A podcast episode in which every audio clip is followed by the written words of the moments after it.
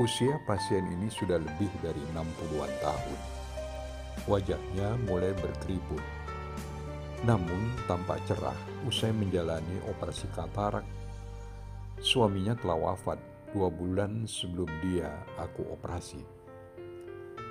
Setiap kali melihat ibu Momoh ini selalu mengingatkanku saat ia pertama kali datang mengunjungiku hampir setahun yang lalu. Waktu itu, dia masuk ke ruang praktekku di sebuah rumah sakit pemerintah di Jakarta Utara. Wajahnya terlihat agak murung, seakan-akan menyimpan kesedihan yang amat mendalam. Usai melakukan pemeriksaan, aku mengajaknya berbincang-bincang didampingi menantunya. Ibu, kataku.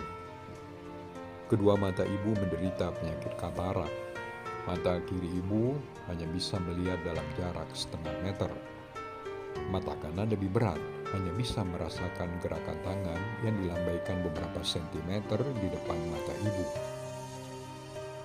Wajah si ibu terlihat muram. Lalu bagaimana selanjutnya ya dok? Tanyanya memelas. Aku menjawabnya dengan sangat hati-hati. Mohon maaf ibu, tidak ada jalan lain selain ibu harus dioperasi, kataku. Dia terdiam agak lama. Dari pelupuk matanya mulai mengalir butir-butir air mata yang menetes membasahi pipinya yang keriput.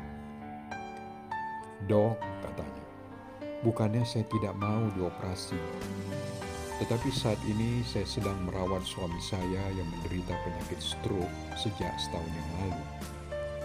Di rumah, saya tinggal hanya berdua dengan suami. Anak-anak sudah berkeluarga dan berpisah dari kami. Masing-masing punya kesibukannya sendiri-sendiri. Dia lalu melanjutkan. Tubuh suami saya sudah lumpuh total dok. Sayalah yang mengurus semua keperluan dan kebutuhan hidupnya sehari-hari dok. Mulai dari memandikannya, membersihkan kotorannya saat dia buang air besar, menggantikan pakaian dalamnya, menyuapkan makanan ke mulutnya, dan mengangkatnya ke kursi roda atau ke tempat tidur ketika dia mau istirahat. Tetapi saya ikhlas seikhlas-ikhlasnya dok karena rasa cinta saya kepada suami saya. Si ibu mulai terisak-isak menangis.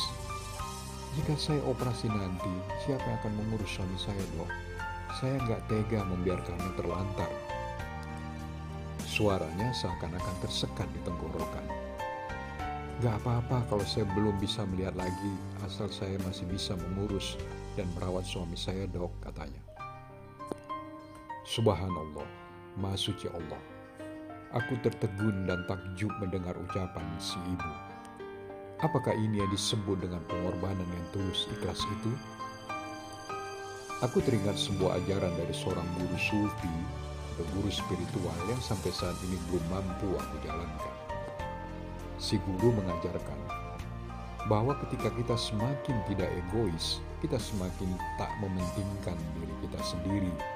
Kita semakin mampu memberikan perhatian, pertolongan, kecintaan, sampai pengorbanan yang tulus dan ikhlas buat orang-orang yang kita cintai.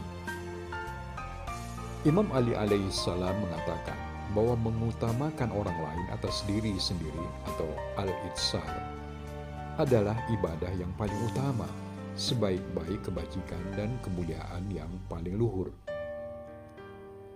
Terima kasih Tuhan, Engkau telah mendatangkan hambamu yang mulia ini, sehingga darinya aku dapat belajar arti pengorbanan dan keikhlasan yang sesungguhnya. Sewaktu si ibu dan menantunya meninggalkan ruang praktek dalam hati aku berdoa. Ya Tuhan, perbanyaklah hambamu seperti ibu yang baik hati ini. Turunkanlah berkahmu atas semua pengorbanan dan keikhlasannya, serta berikanlah dia ganjaran dan pahala yang berlipat ganda atas semua perbuatan baik yang telah dia amalkan.